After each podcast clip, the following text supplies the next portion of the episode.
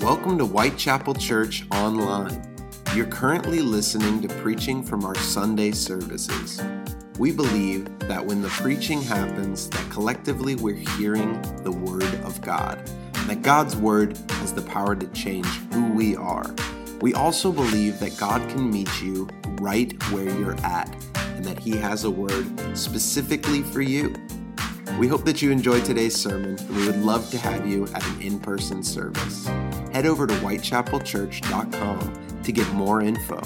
Enjoy the sermon and be blessed.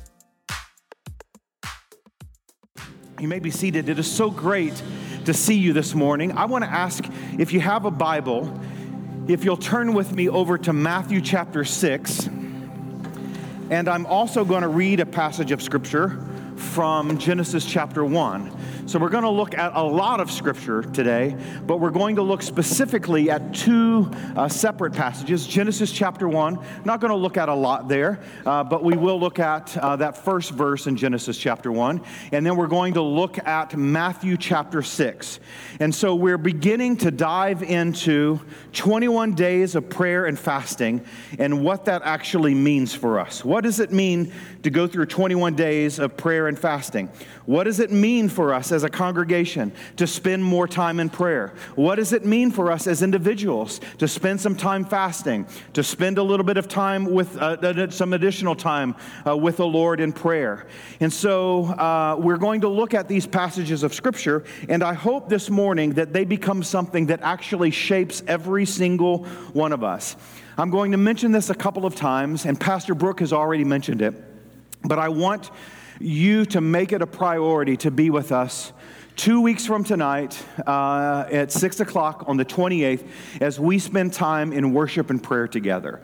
I think it's important for us to do that as a congregation, as brothers and sisters in Christ, to spend time in prayer and worship together.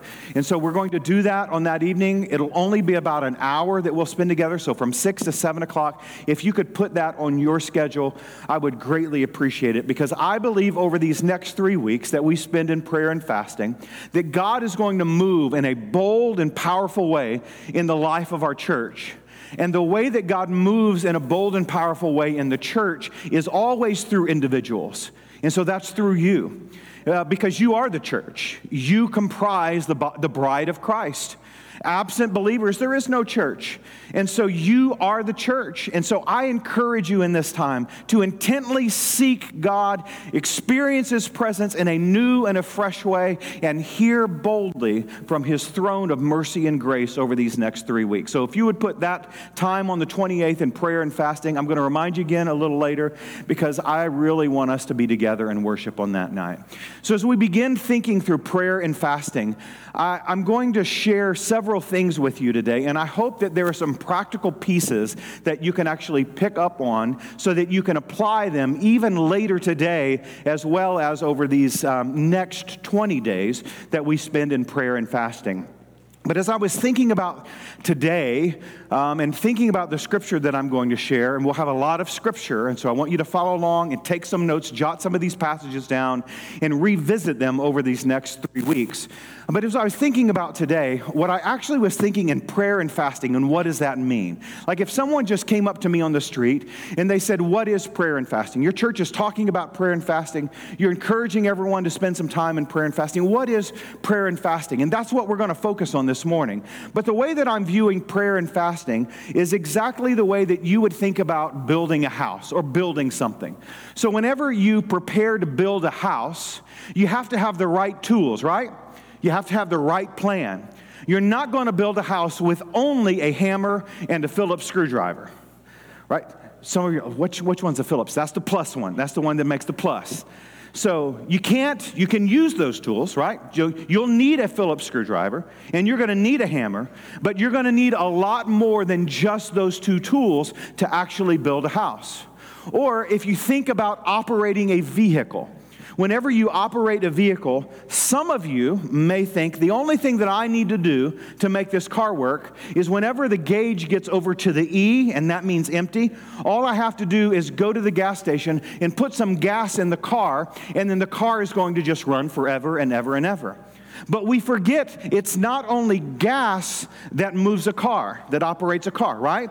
There's a lot more to that. You have to change the oil in the engine every once in a while. You have to put on new tires, otherwise, the tires are going to fall apart and then you're not going to be able to move forward. You have to make sure that all of the operational stuff in there, now there's computers on cars, and so you have to make sure that everything is operational. It's not only gas that moves a car forward, but there's much more to it. And so, to make that really practical, the way that I'm thinking about this three weeks of prayer and fasting is exactly the way that you would think about building a house or the way that you would think about operating a car. Coming to church on Sunday morning isn't what propels your walk with Jesus Christ. Now, that's a piece of it. That's the Phillips screwdriver, and that's the hammer of building a house. That's the gas that you put in a car to make it go forward. But there's a lot more to it than just coming to church on Sunday morning. And if you're doing that, praise the Lord. You've taken one step. And now I want to encourage you to take another step and another step. Our goal at Whitechapel Church for this year is, to you, is for you to move closer to Jesus Christ. And the way that we begin that journey is to spend a time committed in prayer and in fasting. But you have to have the right tools, and prayer and fasting, I believe, are those exact tools. So, Genesis 1 1. One passage of Scripture, just a few verses, or just a few words from this passage of Scripture. And I believe that we go back to the beginning so that we can walk forward in boldness into the future. So we're going back to the beginning. Genesis 1 1 uses that exact word, the beginning. And so Genesis 1 1 says, In the beginning, God created the heavens and the earth. This is what you could call a life rule or a life principle, if you will. It's the, the principle of first. What is there in the first? What is there in the beginning? And Genesis 1 1 reminds us that God was at work in the beginning. It's the first four words in the Bible, no matter what translation you pick. This is exactly what is comprised in the beginning of the Bible. Whatever language, it's this In the beginning, God. And this is the key to living a fulfilled life on the earth. You can find a lot of things to try to satisfy you. You can take a lot of worldly possessions and try to put them into your life or apply them into your life. But if you leave out these first four words of the scripture, then you've missed everything and you will never live a life satisfied and a life fulfilled. In the beginning, God. So this is taking us back to the principle of first. If we put God first in everything, then everything is actually going to work out. Jesus actually said it this way in Matthew 6 33. But seek first the kingdom of God and his righteousness, and then all of these things will be added to you. Seek first, Jesus said, his kingdom. Seek first his righteousness. He did not say, seek first what it means to live a good life. That's not, that's not what Jesus has said. He did not, Jesus did not say, seek first the needs that you actually have in life and then come back to God and bring those needs to God in prayer. And then everything is going to be added to you. But Jesus intentionally took us back to what was taking place in Genesis 1 1 so that we have the same order in structure in our lives. Jesus said, Seek first the kingdom of God and his righteousness. Just the way that God was at work in the beginning. In the beginning, God. You know, that's one of the reasons why we dedicate our children. It's reminding us that children are truly a gift from God. It reminds us that in the beginning of this child's life, God was at work. The psalmist David said it another, another way He knit me together in my mother's womb. God was there at the beginning of the formation of a child.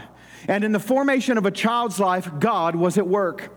And so, what would it be like in our life, in all of our lives, if we put God first in every area?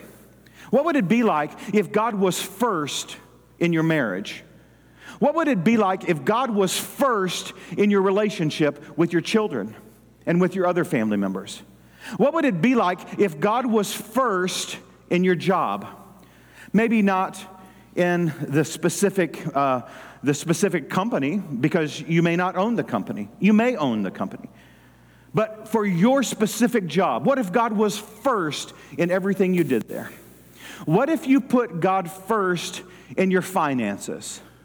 What if you put God first in every single day of your life? You see, this principle of first, or in the beginning, that we actually discover here in Genesis 1 1, is the same thing that Jesus is reminding us in Matthew chapter 6. And it's the same thing that we have to apply in our life every single day, even right now in 2024.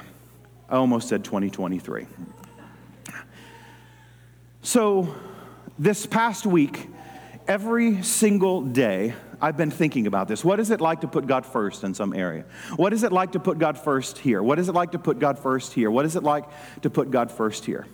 And every single day, and I'm not kidding, I, I don't drive a whole lot, um, but as I was driving, every single day this week, I heard that last song that we sang. And I asked Pastor Jordan, I've never asked Pastor Jordan, can we sing this song on Sunday morning? The Holy Spirit speaks to Pastor Jordan, and the Holy Spirit speaks to me, and we don't allow each other to influence how the Lord leads us because we believe in the power of the word of god and the same thing he speaks to him and you see it in our you see it on sunday morning as the songs often so often so often almost every single time align with with the, the message that i'm actually preaching. Well that's the holy spirit at work. But I asked Pastor Jordan for the first time in just over three years, could we please sing that song? Um, I wanted to call it He Won't. I don't know the name, it, but it's Firm Foundation. I had to Google it to find out the right, the right words. Um, but I want you to hear the words. We sang them, and the Spirit of God was at work as we were singing that song. But I want you to hear the words of these songs again, of this song again. Christ is my firm foundation the rock on which I stand. You know what that, you know what that declares? He's first. He's first.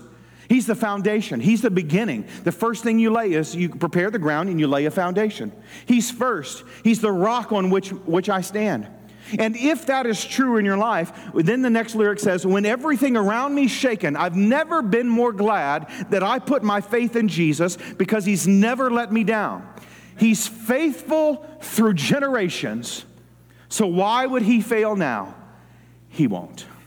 You see, if you put God first in your life, the promise of Scripture and what God's children have experienced throughout all of time, if He's first, you will discover that He won't let you down, that He won't fail you, that He is there, and He is always at work. The next piece that really hit me every single time I was in the car this week, this song came on. The next piece that hit me so strong is this I'm not held by my own strength because I built my life on Jesus. He's never let me down. He's faithful in every season. So why would he fail now? He won't. He won't. This is why we have to put God first. Because if we put anything else before God, then what we will experience is failure every single time.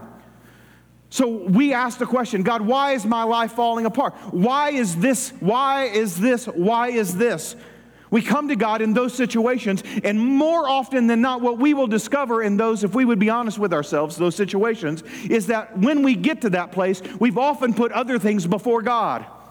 But whenever we put God first, in the beginning, God, when we put Him first, then we've got a solid foundation, and we would be able to sing that song as our testimony that He never fails us.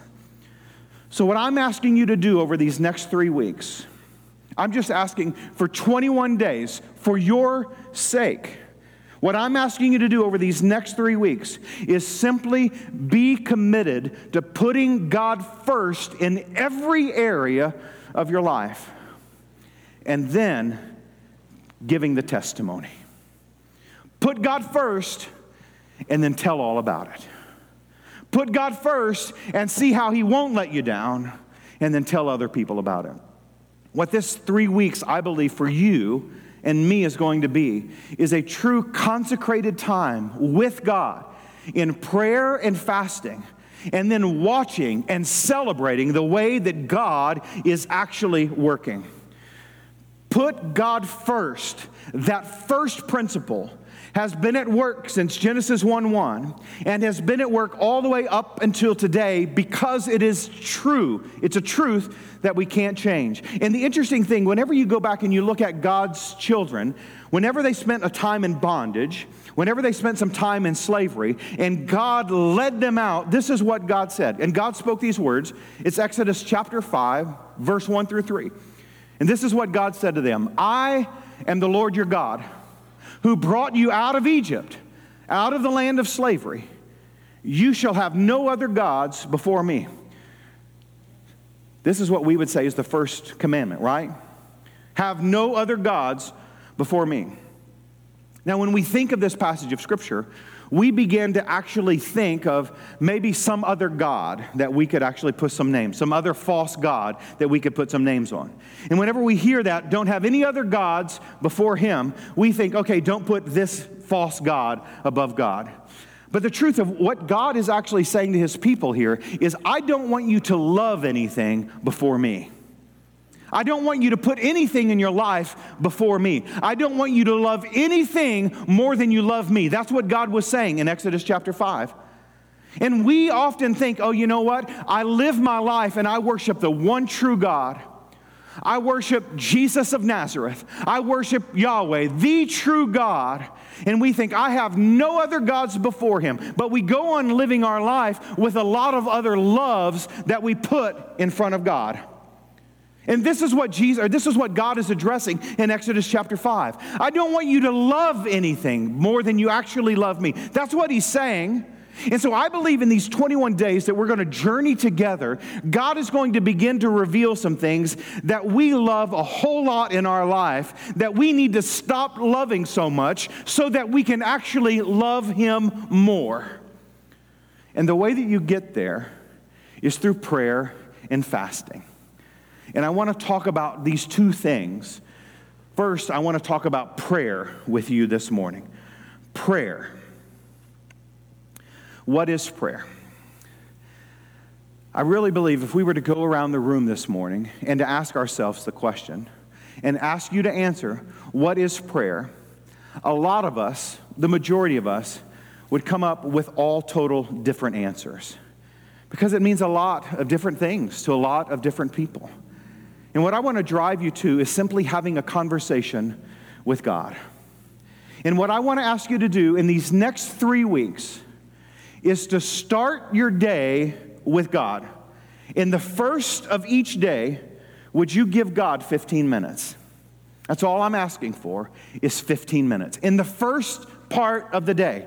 Now remember, Genesis 1 1 tells us the promise of Scripture.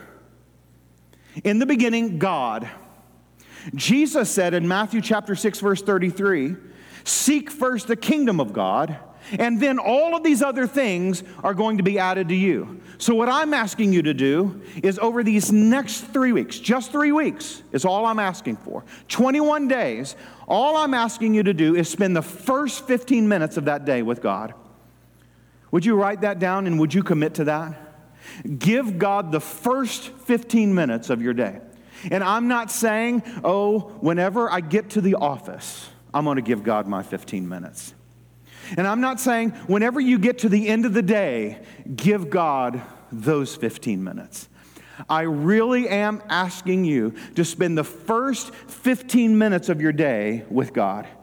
In the beginning, God. What would it look like if every day you got up and you said, God, you created this day, and God, you created me, and I and this day am created to give you glory. And so, in the beginning, you were at work. Jesus asked us to put you first in all things and seek you and your righteousness, and then everything else is going to fall into alignment these things will come to pass. And so I'm going to give you 15 minutes of my day. That's a lot of time. That's a lot of time. And I want to ask you, for some of you, you may seem like, well, well, that's nothing. I already do that. If you do, that's great. Give God an additional 15 minutes. I want to ask you to break it, that 15 minutes, I want to ask you to break it up into three five minute segments.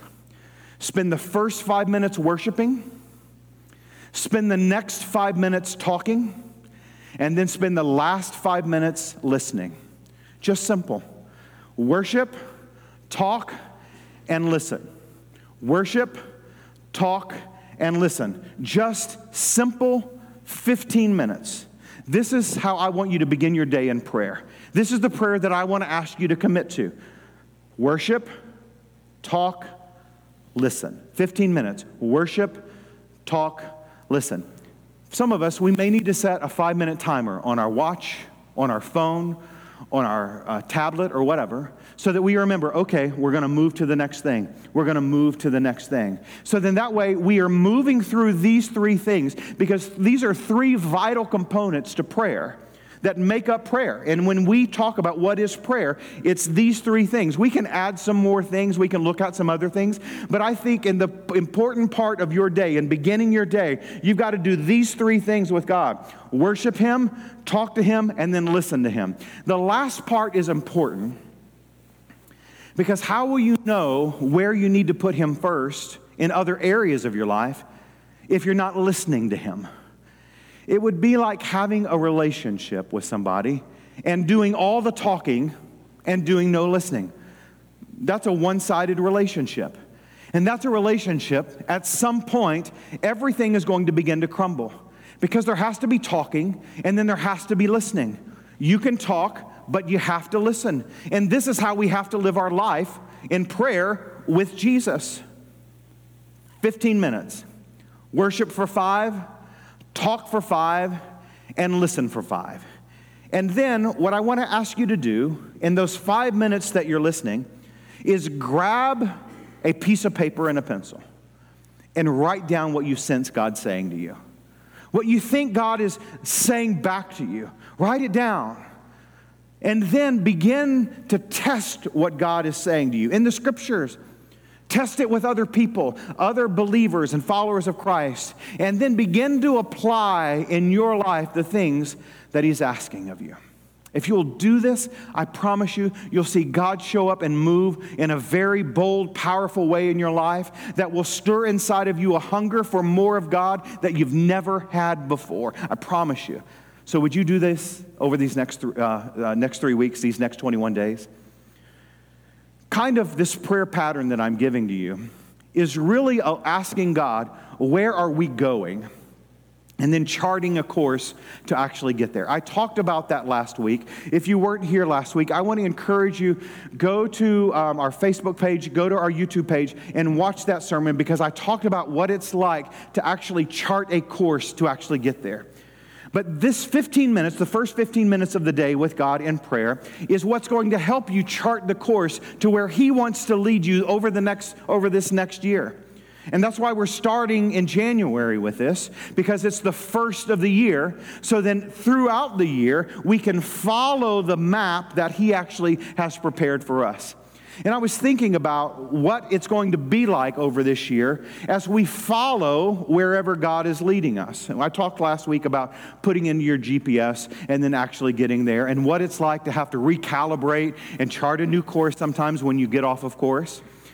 And this week, um, as I was thinking about that and thinking about these first 15 minutes and the map that God is leading us in your life and in, together as a church, I got to thinking several years ago, we still lived in Jacksonville, and there were some of my family that um, came down from Missouri, and they um, spent some time with us, and they were getting ready to go back. And I'm not going to tell you who it is. It was none, none of our family. It wasn't me or Melissa. It was some of my family from Missouri.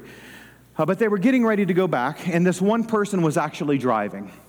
And the other person in the passenger seat said to the driver, Now, what you're going to do is you eventually get to 75. And when you get on to 75, just stay right on 75. You're just going to keep going all the way through Georgia, right on Interstate 75.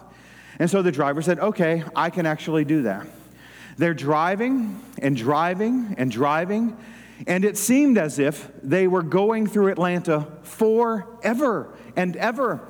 Well, the passenger actually woke up, and after they became oriented to where they were at, they realized that they were not driving on 75, they were driving on 675, which is one of those bypasses around Atlanta.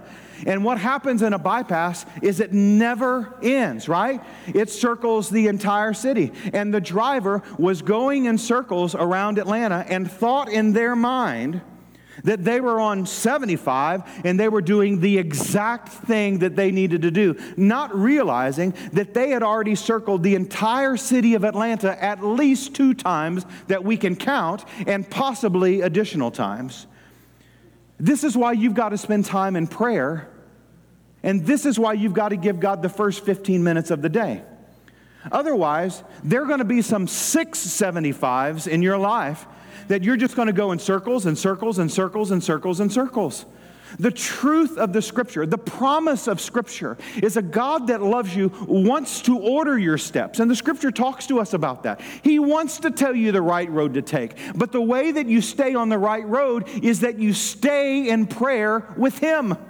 Had the driver awoken the passenger and said, I think this is right. Do I stay on 675 or is it 75? The passenger would have said, Nope, just stay straight on 75 and we're going to go. But instead, the trip cost them at least an additional two to three hours that was unnecessary because they were not in tune with the one who knew the route. How often do we live that way in our life? We say, Oh, God, I've got it, right? You've got a lot going on right now.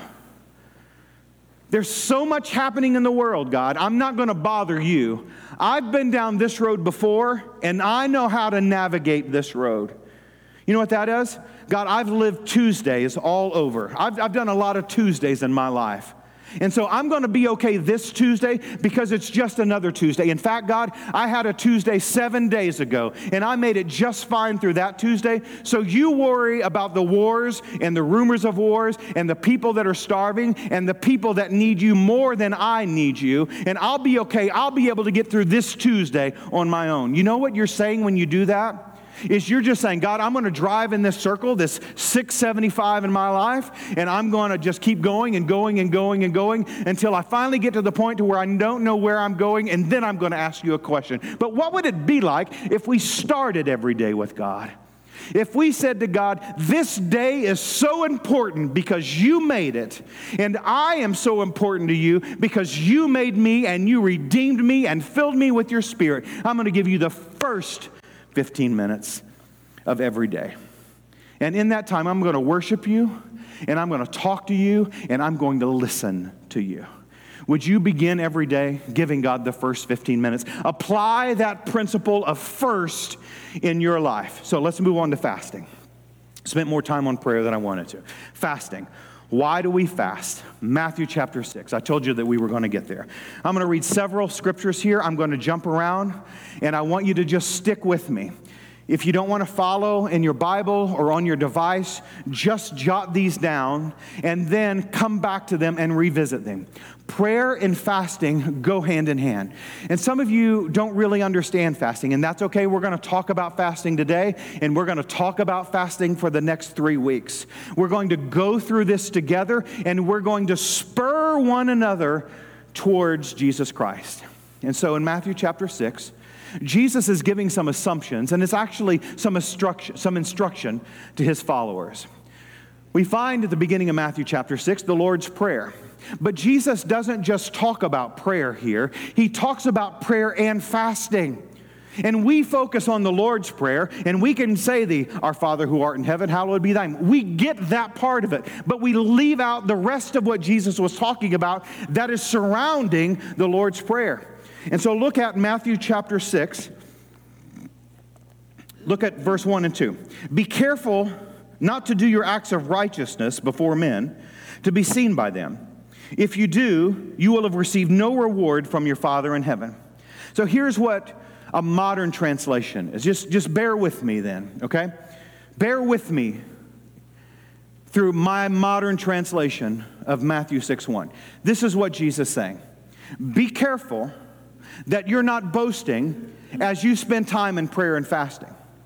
Do not go to Facebook, Twitter, and Instagram and TikTok, etc., and tell everybody what a good follower you are because you're spending time in prayer and fasting. There's a modern translation. Jesus is saying, don't boast about what you're doing in relationship with God. And so you can encourage others through your walk with the Lord, but you don't promote yourself. That's, that's what Matthew 6 1 says. And then look at verse 2. So when you give to the needy, do not announce it with trumpets, as the hypocrites do in the synagogues and on the streets to be honored by men. I tell you the truth, they've received their reward in full. But when you give to the needy, do not let your left hand know what your right hand is doing, so that your giving may be in secret. Then your Father, who sees what is done in secret, will reward you. It's interesting to me, and I wanted to read the beginning of Matthew 6, these five verses, or these four verses, because Jesus is talking to us about prayer. But before he gets to prayer and before he gets to fasting, he says there's something else that you've got to couple with that. And he begins by the, with the assumption is you're giving to, the, giving to the needy. He doesn't say in Matthew chapter 6, if you give to the needy. He says, but when you. So he's making the assumption here as all of this is coupled together. Do you know why God, Jesus is making that assumption? Because he's showing us the heart of God. He's saying when you pray and when you fast, you're going to be in tune with the heart of God. And he's pointing out here that there are some people that are in need, and that has touched the heart of God. And whenever you pray and whenever you fast, you're going to begin to see other people through the eyes of God. You're not going to live in your own um, ideas of who they are, in your own thoughts of who they are, but instead you're going to see people for who God truly made them to be. And you know what? This is why it's important that we spend time in prayer and fasting. And then in verse 5, Jesus said, And when you pray, don't be like the hypocrites, for they love to pray standing in the synagogues and on the street corners to be seen by men. I tell you the truth, they've received their reward in heaven in verse 6. But when you pray, again, Jesus is making the assumption that if you're in relationship with God, you are going to spend time in prayer to God. No problem, Jesus is saying. This is normal. This is the pattern that you should have in your life. Then skip down to verse 16 and verse 18. Then we get the Lord's Prayer, so we understand that. And then, coupled right after that, so we have seeing people for who God made them to be, giving to the needy, supporting them. And then we have prayer. And right after that, we have some verses on fasting. Verse 16, 17, and 18. When you fast, do not look somber to the hypocrites as the hypocrites do, for they disfigure their faces to show men that they are fasting. I tell you the truth, that they've received their full reward. But when you fast, do you catch what Jesus said here? He again is making the assumption that if you are a follower of Christ, that you are going to fast in some way, shape, or form. We think, well, wait a minute, isn't fasting just for the religious fanatics? Absolutely not. Jesus is teaching his followers, and there's a lot of them at this point. And Jesus is saying to them, when you give to the needy, he's assuming that you're going to do that because that's what it means to be in relationship with God. You see other people for who God made them to be. He then says, but when you pray, again, he's making the assumption, knowing that if you are a follower of Christ, you're going to spend time in prayer. And then here he says, but when you fast, again, he's making the assumption that this is what it means to be in relationship with Jesus Christ. Isn't that a little legalistic? Absolutely Absolutely not. It is not. It is for everyone who is in relationship with God. Why? Because prayer and fasting are tools that lead you closer to God. Again, this is what you need to become more Christ like. You've got to apply these principles. Our movement, the Church of God that we're a part of, has had some amazing, amazing, amazing teachers throughout the decades that we've been around. One of them was Dr. James Earl Massey, an amazing communicator and teacher. And this is what he says about fasting Fasting is important in the Christian experience because it deepens within the whole self a sense of one's dependence upon the strength of God. Fasting is more than just giving up something. It's an affirmative act. It's a way of waiting on God. It is an act of surrender. Fasting tends to induce within us an awareness of the spiritual dimension of life. It leads us direct to the heart of God. It expands our consciousness, permitting us to learn from wider dimensions of life in the kingdom of God.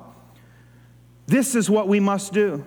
The spiritual value of the act can be understood only in terms of the, of the spiritual experience and one that the follower of Christ must apply to their lives. Dr. James Earl Massey was writing to us about the disciplines that a follower of Christ has to have in their life. And in this, as he's addressing fasting, what he is really saying, if you kept reading in his book about reading in his book about spiritual disciplines, he's saying is we have to humble ourselves before God. And one of the ways that you humble yourself before God is to actually give something up because God says, Oh, yes, they're not just giving me mere words, and they're not just counting mere minutes that they're spending with me at the beginning of each day, but they are sacrificing something. And so, therefore, they mean business because they are crucifying the flesh. They're humbling themselves before God. And therefore, God knows that we mean it because we're serious, because we are sacrificing self so that we can be in tune with a holy God. And that's what fasting is. Is it's choosing God before we choose ourselves and sacrificing something so that we can be in tune with God. And so, what I want to ask you to do is not only spend the first 15 minutes of your day with God, remember, worshiping, talking, and fasting, but I want you to couple with that. Putting the car and the trailer together, the two working in tandem together. I want to ask you to, to fast and sacrifice something. So, what do I mean by fast? There are lots of ways to fast. But whenever we hear fasting, we immediately think of food. And you can fast from food. There's lots of examples of that in Scripture, but fasting is so much more than just food. Let's think about fasting from food. There's a lot of ways that you can fast from food. Some people give up food for an entire day.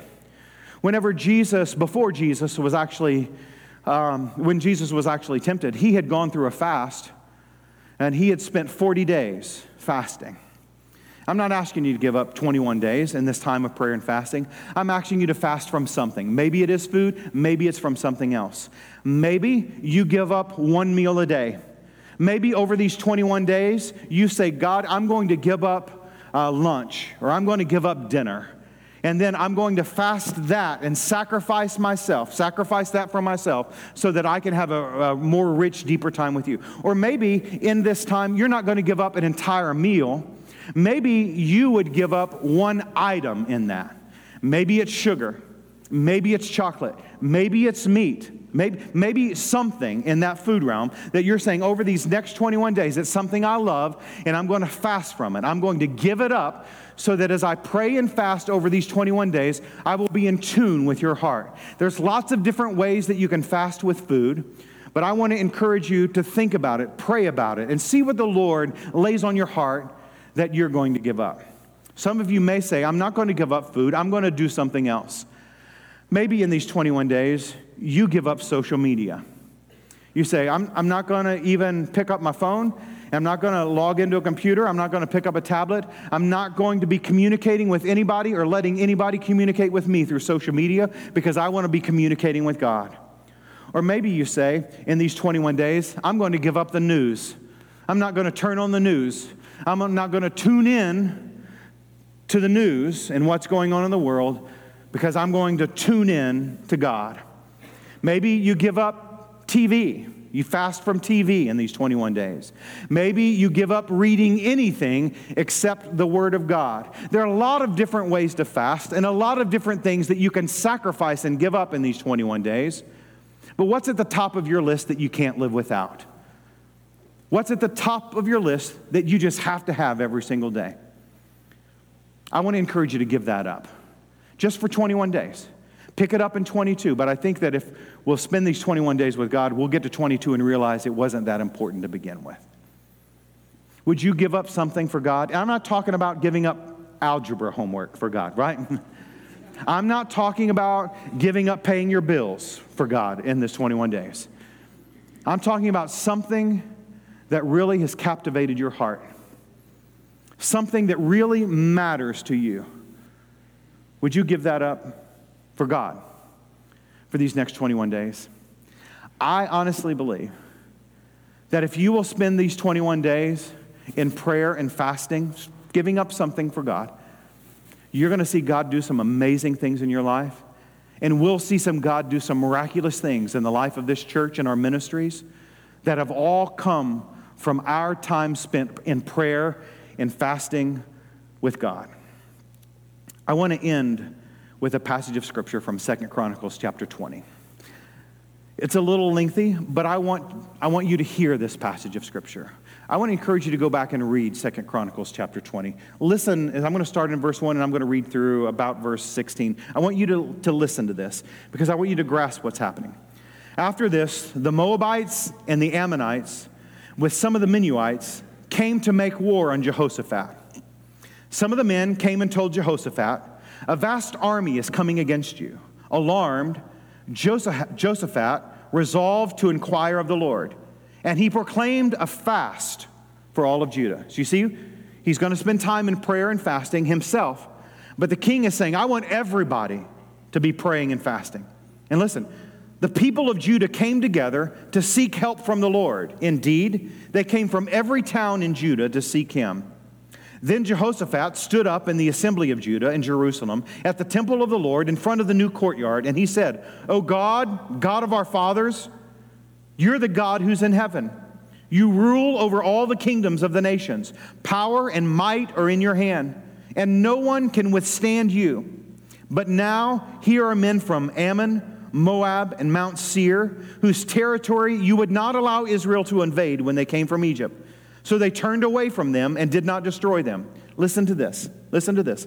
See, now they're repaying us, and they're coming to drive us out of the possession of the land that you gave us as an inheritance. So, Lord, you judge them.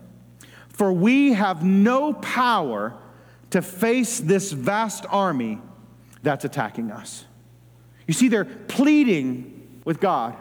They're saying, God, we have to have you. But listen to the next sentence. We do not know what to do, so our eyes are on you. We don't know what to do. So our eyes are on you. Are there some areas in your life where you don't know what to do? Are there some areas that you've been grasping with and you're like, God, I've tried.